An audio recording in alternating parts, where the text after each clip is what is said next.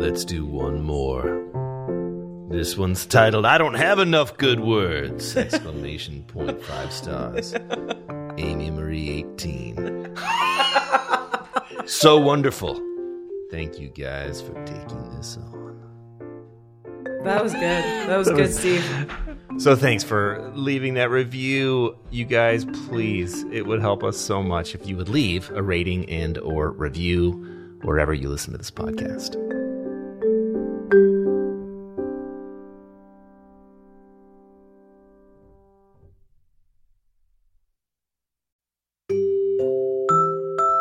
Hello, friends. This is Steve from Fun Parts.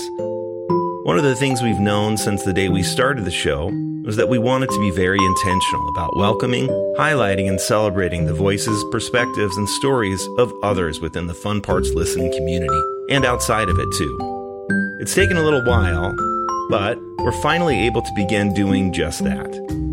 This is a threesome a bonus episode in which one or two of us sit down with one or two of you, friends of the show, to hear your story. Today's threesome features a conversation between our very own Luke Bronner and Becky Patton and special guest Pastor Micah Witham. Our hope is that you'll find his story encouraging, inspiring, and informative, and that you'll allow it to serve as a conversation starter between you and the people in your community. So, without further ado, here's threesome number two with Pastor Micah Witham.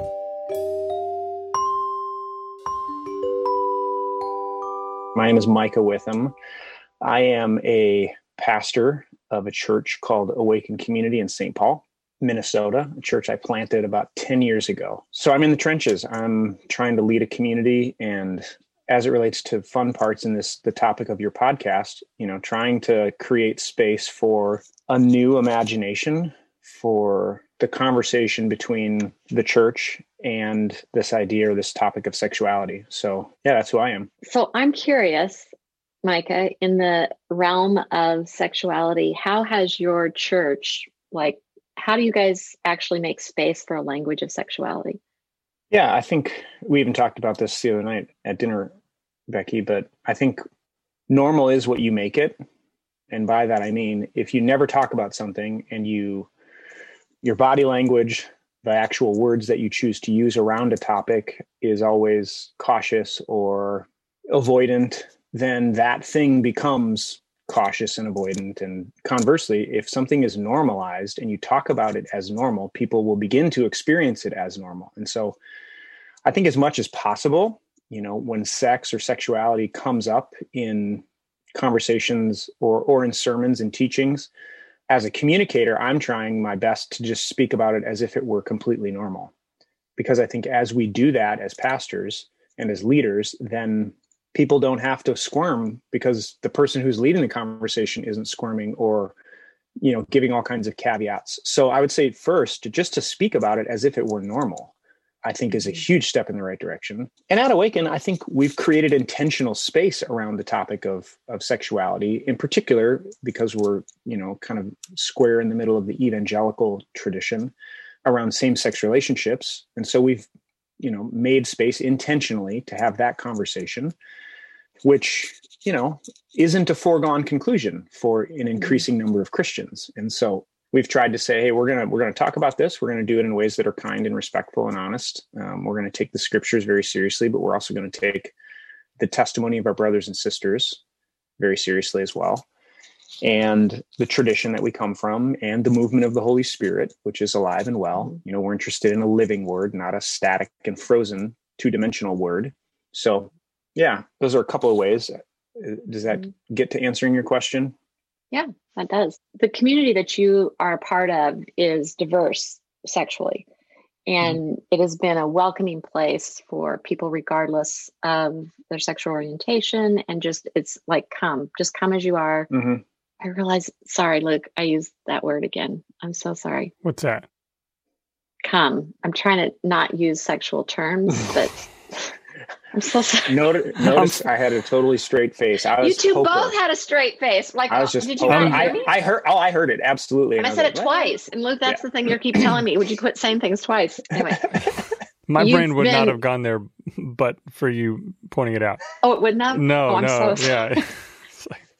Okay, let's start. Let's start over, Becky. Yeah. Okay, let's just start over. Okay. Yeah. Your community, you've made space in your community for people to bring their sexuality, regardless yeah. of what it is, in a way that it's just like you are welcome here. Yep. And I love that about your community. I love the ways in which it has. You haven't shied away from it, but you've also been exploratory and asking questions like, mm-hmm. how can we, that are from a more conservative background, how do we love well? And find a language that is universal and normal for all, not just for one populace. And I think what I've found in some of the people that I've had the opportunity to work with in your community that I find so beautiful is they come curious. Hmm. And I think you've helped with creating that space. And I think the key, and this is what I find repeatedly, is curiosity's got to be the underlying current hmm. for all of us that are learning about sexuality and spirituality. It just it, we just have to be curious. Yeah. Well, I think part of the problem that the church has is we've been peddling certainty for so long. Mm. And not only are are we that's what we're offering, you know, as the, the the establishment certainty, but that's what people crave now. Right? We've created this this structure where what people want when they come to church is they want to they want to know what's certain, they want to know what's true, want to know what's right, so that they don't go out there and get it wrong. And that's just the antithesis of faith. Like that's not that's not faith. That's something else. Yeah. So, you know, we've created this structure and this whole like belief system around this myth of certainty. And I think that's part of the reason why why you know we don't come curious because we can't be curious because if we get it wrong, you know, God's going to be pissed. And there's, there's a lot of people who are out there scared to even ask mm-hmm. questions. You know, they're curious. God knows they are. I mean, raise a teenager for crying out loud. But you get them into religious institutions and religious settings, and that curiosity gets kind of like beaten out of them because we we can't afford to get it wrong. And I think that's really tragic. I think that produces a really damaging experience, but I think it actually produces a really anemic and and weak faith that's not ready for the world that we live in. So we're trying to do something different, and I think I think you're right. Curiosity. You know, we when we first started the church, we printed bumper stickers, and one of them was, um, and I we did we stumbled on this one. It like it was grace, permission to question, and so people were driving around town, awaken community, permission to question, and that really became a part of the ethos of our church, where it's like we're not afraid of questions because if someone's really actually seeking truth, and I trust that there's a God out, I believe that there is a God out there, and that that God, that spirit which is alive in the, in the world, is leading people to truth. Where will they end up if they're really after truth? Well, they'll they'll find the truth if they're really after truth, and and we're like submitting to like God lead us. Like we, I don't have to be afraid as a as a leader. I don't have to be scared when people are asking questions and they're really honestly seeking truth mm-hmm. right? We have a First robust assurance, which I think yeah. a lot of people are seeking. Like you said, a lot of people are seeking assurance. Yeah, yeah, for sure. Mm-hmm. Yeah. I'm curious, Micah. You said maybe I misunderstood you. You said that your congregation, maybe theologically, you said is is sort of right square in the center of evangelicalism. Is that what you said? That is what I said. Because and none of what say... you have described is, is consistent with my experience of that, yeah, yeah, folks who I, are mean, right square in the middle about? of it. And I'm, you, you know, are. I'm I want to actually go back further, you know, and claim the roots of the evangelical movement in in in America, right? So part of the tradition that I'm a part of in the evangelical covenant church is the pietist tradition, which is rooted in Germany um, in like the you know mid 1700s but then it makes its way into Sweden and Scandinavia and then into America. I will not bore you with details, but I will say this the Pietists were born out of dissent, meaning they were a group of people who were asking questions. The state church was saying, you can't serve communion if you're not a clergy. You can't study the Bible without a licensed pastor with you. And they just said, like, where is it written? So the whole thing is like rooted in dissent. They dissented from the establishment and asked questions and they said no this person clearly this person has a relationship with the living christ so this idea of a really small centered or or a centered set instead of a bounded set. Uh, are you familiar with this language that I'm speaking of? Mm-mm. So bounded set is like your classic fundamentalist community. Doesn't matter if it's religious or not. Very concerned about the edges, who's in and who's out. Mhm. Most of the energy in the community is spent patrolling the edges to determine who's in and who's out. Everybody knows how to get yourself kicked out, Mhm. and it's There's you a gotta- line. yeah, you There's cross- constantly a line you're monitoring. Yes, Okay. exactly. Versus a centered set. This is actually a psychological term, comes out of like the 60s and 70s, but versus a centered set, which is the the thing in the think about like the gravitational pull of the earth or whatever. Uh, Mhm. what's in the center is the thing that matters most, and we trust that that thing will actually draw people to it. So translate this to a to a religious community, and you've got a whole bunch of people who are pharisaical patrolling the edges and the rules and the regulations to ensure who's in and who's out versus a group of people who are trusting that the spirit of god is alive and at work and that jesus's life and teachings and resurrection actually are living water then we don't have to spend all that energy patrolling the edges and making sure that everybody checks all the boxes we can mm-hmm. say well what's essential? And it's a really really small set of things in the christian story in my opinion about the bible jesus the holy spirit right? Think the apostles creed. So at awaken while we are in the evangelical tradition i'm attempting to lead and offer an understanding and a version of that that is less concerned about all the things christians fight over sexuality being one of the main ones and Mhm. more concerned about are you alive in christ have you experienced new life in this Jesus? And if you have, then I can extend freedom to you as my brother, and you can extend freedom to me because we trust the Spirit's alive in each other when we disagree on something that's not essential. So, on this topic of sexuality, we've just said your conclusion on whether or not same sex relationships are God honoring or not, that's important.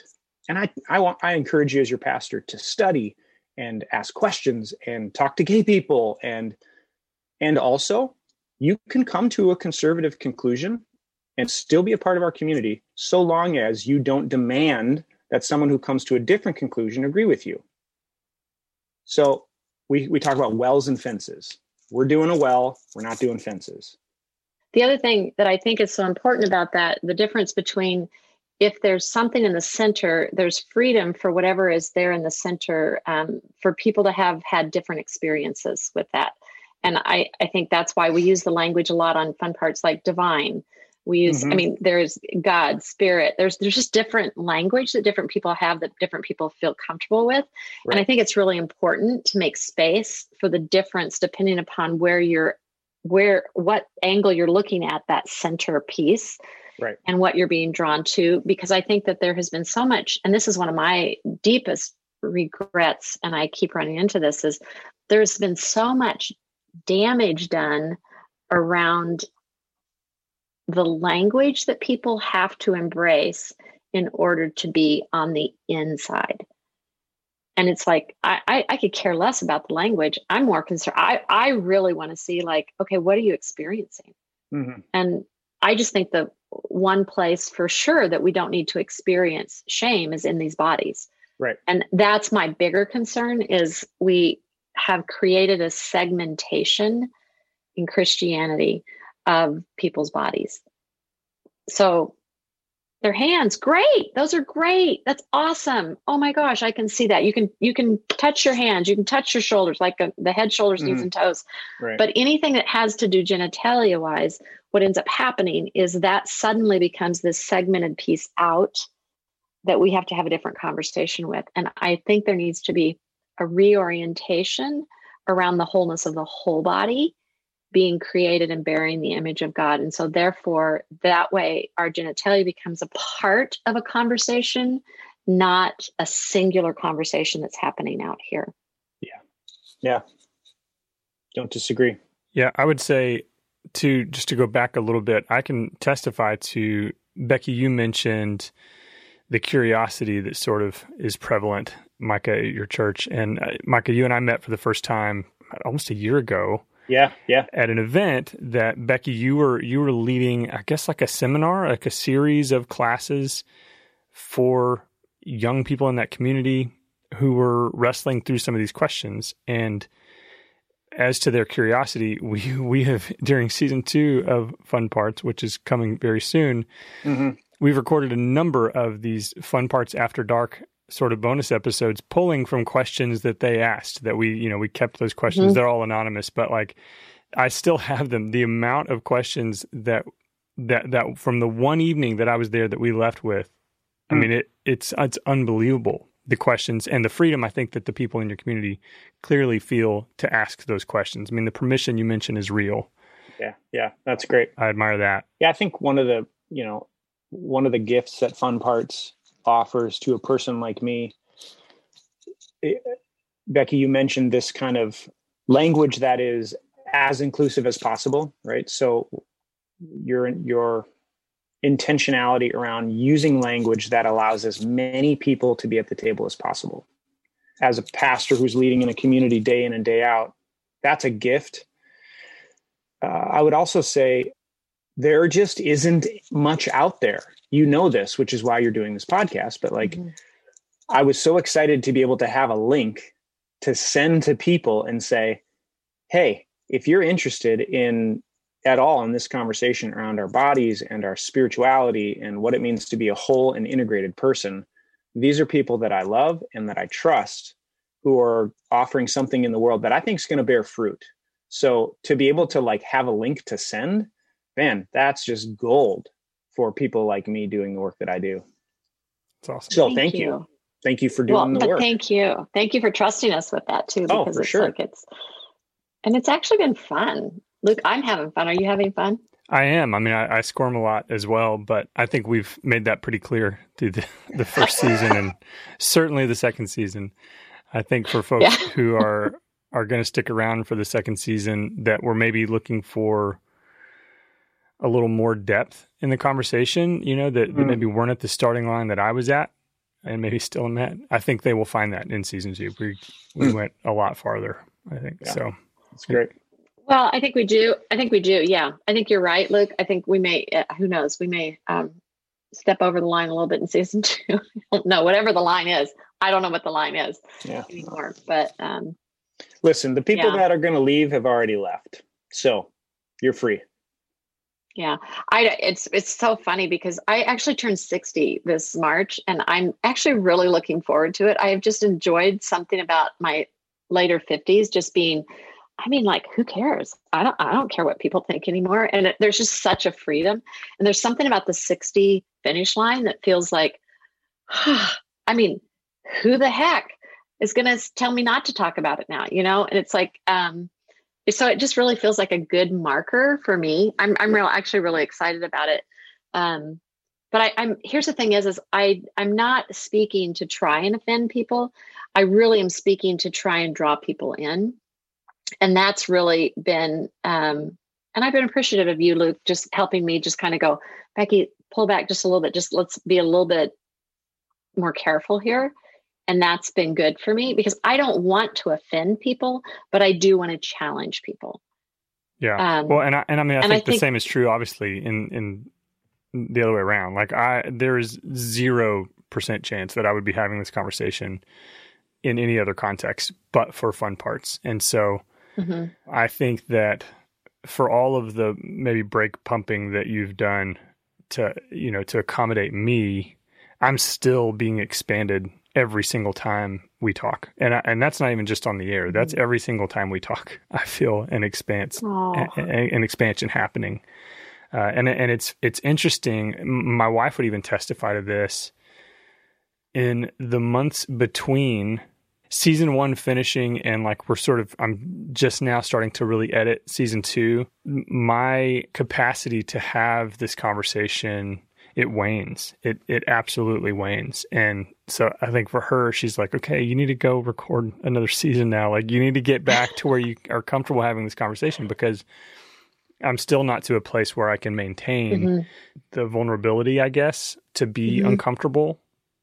Maybe that's just what intimacy is i don't know. But but yeah it's interesting. It's like a marked difference when we are not actively producing the show. Well, and there's a there's a there's a chemical reason for that too, Luke, that's really important to recognize. And part of that's one of the reasons why we need to be so careful that we're actually engaging in these conversations because our brain literally knows how to hit the stop button. We've trained it that way. Our brain knows how to feel the shame around our body. Our brain knows all those different things. And so every time we engage in, in an intentional way with, and I, I, I will say we have to, that's why we've got to do kindness. We need to be kind to ourselves and we need to be compassionate because compassion means I will walk with you in this. And I don't, and that's one of my big things is I have really wondered in some of this, um, how do we keep people in the conversation so that they get to continually allow those brain um, dendrite pathways to be able to be challenged, to feel the tension, because tension is actually good. Tension is what grows our brain. But how do we give it healthy tension that it's like, oh no, this is actually good. Okay, this is engaging with our body. And so, Luke, I just want to say that's a really common element. And it's like, well, Micah, you know me well enough that there's rarely a conversation that we have that doesn't involve something to do with sex. It, it often comes up.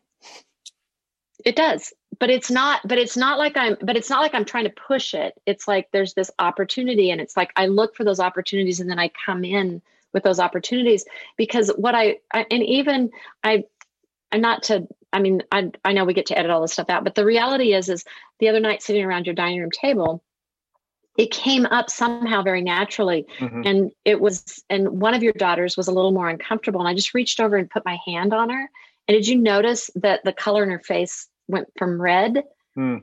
she just began to calm down. Mm-hmm. Because it was like then i'm right there we're, we're with her. And that's one of the things that i think is so needed in these conversations is we need personal face-to-face conversation yeah. and we need engagement so it's like but we need to step into those risky places because mm-hmm. it could have reward for us i honestly yeah. think it could so yeah I, th- um, I think if i could be so bold as like to offer any encouragement i know there are a whole bunch of parents out there in the world who grew up in the traditions that we grew up in Luke, I'm looking at you, mm-hmm. um, who really have no idea what we're doing because mm-hmm. no, there was no model for a healthy relationship to our bodies and to sex. Um, and so we're kind of fumbling around in the dark trying to figure it out. And so having something like Fun Parts to even geared towards, hey, you parents out there who have, you know, budding adolescent children, um, here have them listen to this episode and then have a conversation with them.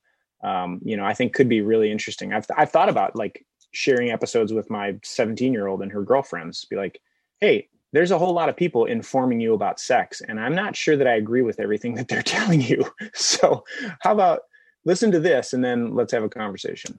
You know? Yeah, I love that. Look, that's not a bad idea for us to even just do one just for adolescents. Oh yeah, we can do whole we can do fun parts for kids. That's a whole nother series we can do. I feel like you could knock that out, Becky, but mm. that would be so fun. It really would be fun. Go ask your parents these questions, you know. Yeah. Yeah, yeah seriously, homework. And so, watch them squirm.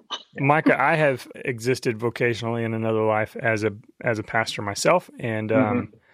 and I'm I am I do not exist in that capacity anymore, nor do I intend to hmm. again. But I, I, know sort of what the instincts are like, and I'm curious with you as you listen to season one, mm-hmm. and uh, maybe this is a little bit self-serving, but as you hear parts of my story coming out of mm-hmm. of just the man the the very limited ideas that I had uh, mm-hmm. about what could or could not be said, or you know experienced.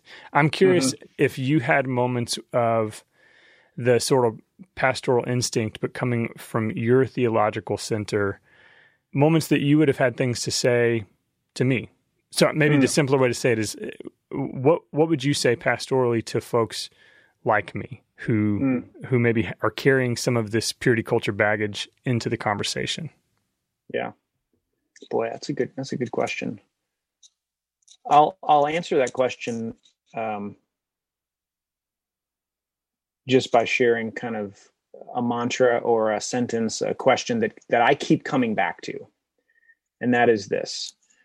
So, I'm going to assume you and I are in a similar situation. We grew up in similar settings, um, and we were told similar things about our bodies and about sex and about what you could or couldn't do or what you could or couldn't imagine was good.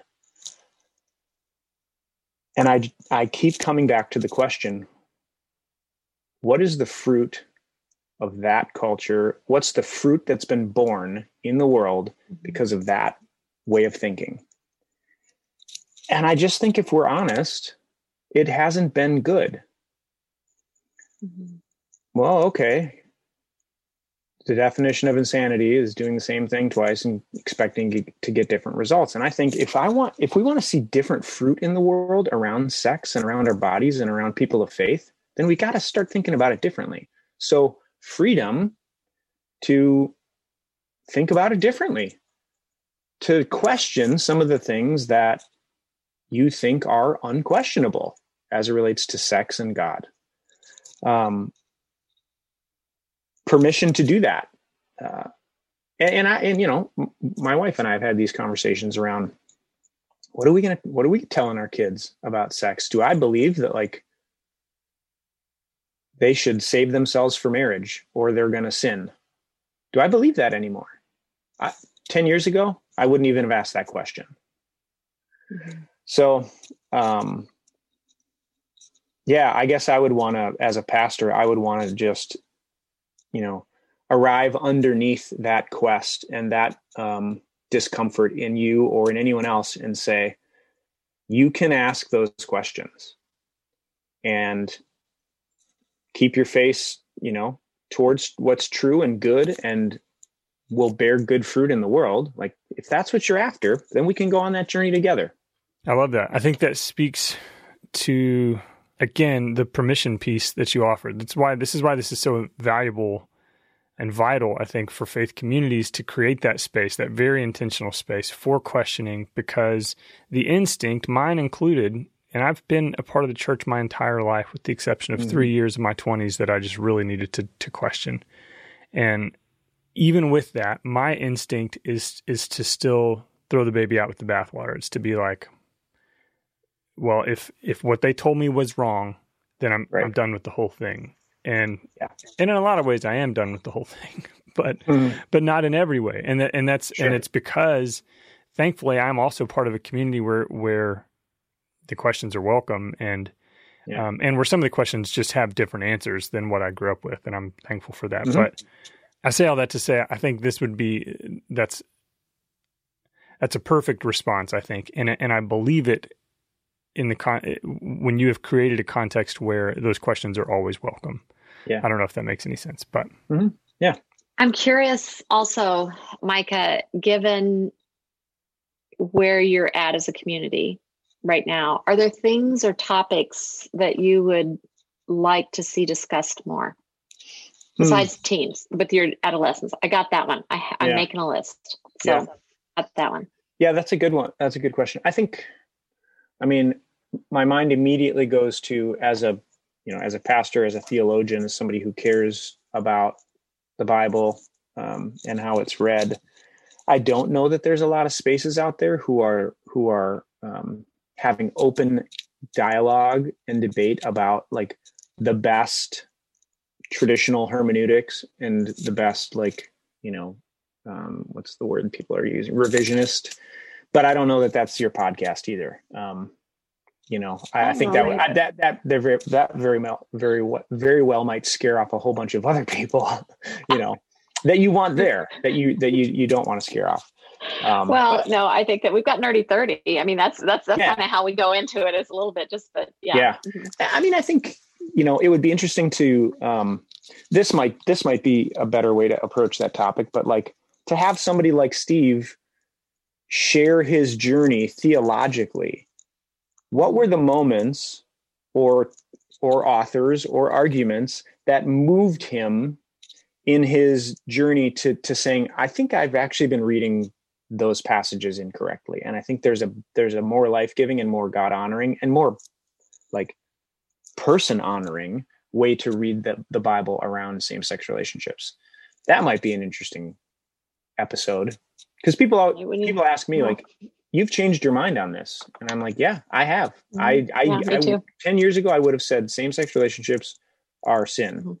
And today, I'm not going to say that. How did that Mhm. happen? I would be willing Yeah. to bet that there were real people involved with that transformation in your life, real, actual human beings. Her name was Laura, yep Mine was Janie. not my wife. Mm, Yeah, I think that's always the case. I think that like the Yeah. thing, if anything is going to break us out of harmful theology, it's being in relationship with those who are being harmed by that theology. Say it And- again, Luke. That is so well said. Yeah. God forbid that our relationships would impact our interpretations. which it, it just takes me to the whole element is I scripture living the living word is meant to be studied in a living way Right. with real breath, with dialogue, with conversation versus I grew up in a tradition of monologue. And Hmm. it is, I think, one of the greatest gifts I've ever been given is when I first started having dialogue, well, with a rabbi. Yeah, yeah. In a more Socratic way. And something came alive in me, and I went, Mm-hmm. my whole life I've been waiting for this. And I knew that I knew that I knew I would never view scripture the same way. Yeah. So it's been a Yeah. journey of awakening too.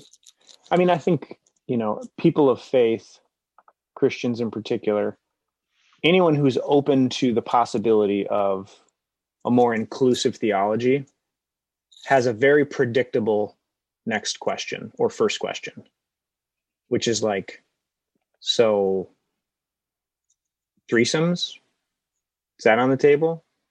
Polyamory, is that on the table? Right? It's like, well, what is the line? Where is, and I don't know how you would you know uh, how you would tackle that topic but you know the fears that come from a uh, a growing or a inclusive more inclusive theology. What do so this is um, i talk about like a theological yard sale. In seminary for me it was like get everything out of the house and interrogate all these beliefs that i've uh, adhered to to determine like women in ministry got to go like I don't believe that anymore. That women shouldn't teach or lead. So, what do we keep Mhm. in our theologies around sex and the body? What do you believe is like a God honoring sexual ethic? You know, it's it's interesting even saying that because um, if we see, I mean, I I think that yeah, I think we're going to have to. We will end up addressing a lot of that in um, different seasons and stuff like that. But one of the things I continue, that's one of the reasons why I think season one we started with explaining terms like tov. We Mhm. started which tov Yeah. I mean what is the what's the fruit from this? What is the fruit that's actually happening from this? And I and I and we started playing around. And Luke, uh, you've just been brilliant in this. Um, I'm so grateful for you. But you've been so brilliant and being able to say, let's get three people. Let's have a threesome. Let's do that. Mhm. And the whole time, and you know, everything's a, and like when we do four people, it's foreplay. I mean, Yeah. we're just every we're doing a play on all these words. But part of what I started to realize, even as you were talking there, Mike, I was going, you know, when you have two people that are coming together, and they really are wanting to literally be present to the God, divine, creator, whatever you want to call it, Mhm. you've got a nice threesome there already. You really do have a threesome there. And I think too often we want to run to something literal before we experience something divine. So, in that, I mean, when you were saying, so where is the line? Is the line Mhm. at threesomes? Is the line at Pollyanna or Pollyannerism? And I, my, my whole thing is, is I'm not here to tell people what the line is. That's really not what I'm. But I am here to help people examine the fruit of what they choose. Right. And in that, I want to find, and I just, and I, I don't know, first time I just went, oh my gosh, we have threesomes. If, if people are really present to the other person Mhm. with their partner and present to the presence of divine creator, God, whatever that is Mhm. for them, that is actually the perfect threesome right there Mhm. because to really vulnerably open yourself up to another human being and to really vulnerably enter into another human being in a Mhm. physical, emotional, spiritual way, it is going to expand you in very, very deep ways and it's going to challenge you in very, very deep ways. I, I think people are continuing, and at least in my work where I'm working with people, what I'm finding repeatedly and I always get surprised by something new at least once a week. Well, Mhm. not once a week, maybe once every other week now. But it's like somebody shows up with something new and I'm like, "Oh, I haven't heard that before." Okay. Mhm. Can but I always have to go back to the basics of like, okay, like let's talk about fruit first. What does fruit actually mean? And I think we've gotten so quickly to wanting to silence what we fear Mhm. so we go out here seeking something so we can feel something and i'm I, i'm not here to say that threesomes foursomes are wrong i'm here to say i really want to examine the fruit for me they would be wrong Mhm. because i the richness that i experience with one Mhm. i can't imagine expanding that to more Yeah. yeah even in my question i realized like what am i after there i'm after you know I, well well what's the what's what what's certain out there uh-huh you know and and i do think that that that that sort of metric of what fruit is this bearing in my life and in the other per- person's life and the world um can that be is that enough like Mm. as people who believe in this jesus and um can can that be our metric for what's right and wrong I mean, I think one of the places that we land, and I don't know if this, I, it's all blurring together for me at this point. I don't remember what was in season one and what is about to be in season two because they've both, Yeah. you know, fully happened for me. But I know at the very, very minimum, the line that we have decided to draw or that we have agreed upon is enthusiastic consent. So, like, Mm. you know, regardless of where we each land on the ethic of monogamy or polyamorous orientation, I think that enthusiastic consent is the is the very most. yep Basic, that's the like- basic Yeah. yeah Mhm. Um, and if Yeah. it's not if it's not a, a situation that is safe or that is agreed upon by those participating, at the very least, we know that yeah Mhm. yeah yep yep that, that is Well, not God and i think that's a fine that's a fine line too is um because I, I was watching a tv show here recently and the the older guy said to the younger guy um your cock does not have a conscience. You have the conscience.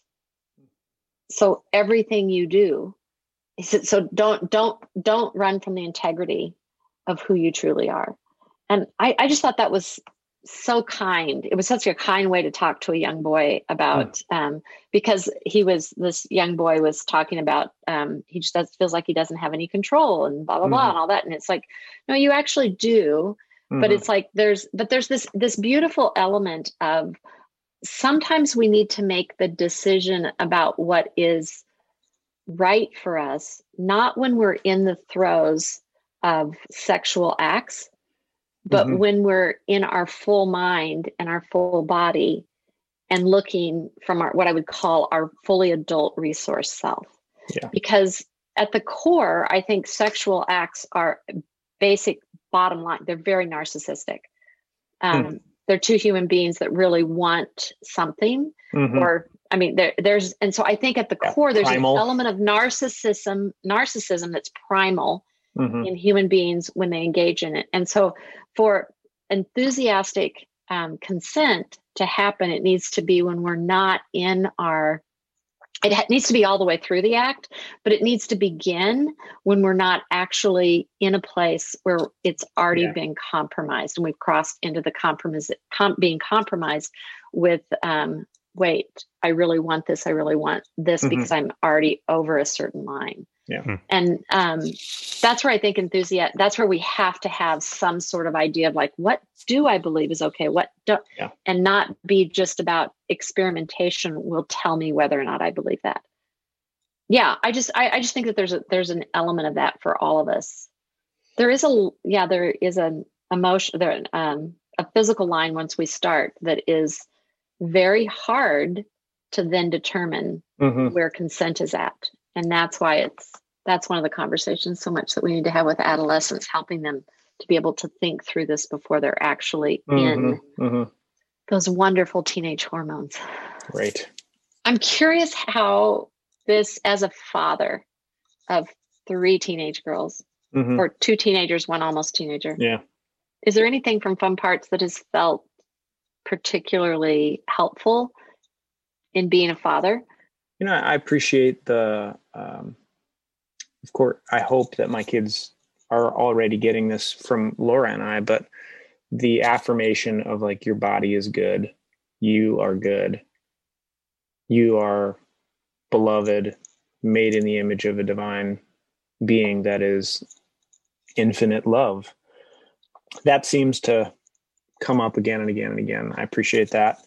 I know one of the things that wasn't addressed well growing up in a culture where let's say a person does want to save themselves sexually you know the giving of oneself fully in sex until marriage giving them tools to do that well you know uh, mm-hmm. talking about masturbation and how because you know while i may have this commitment the reality of my body and its needs or desires or wants just physiologically not to not to mention emotionally or um, sexually they don't stop regardless if I if I make that commitment. So I think you know the normal the normalizing of self pleasure um, as a healthy expression of sexuality for a single person uh, or a person not involved in a sexual relationship.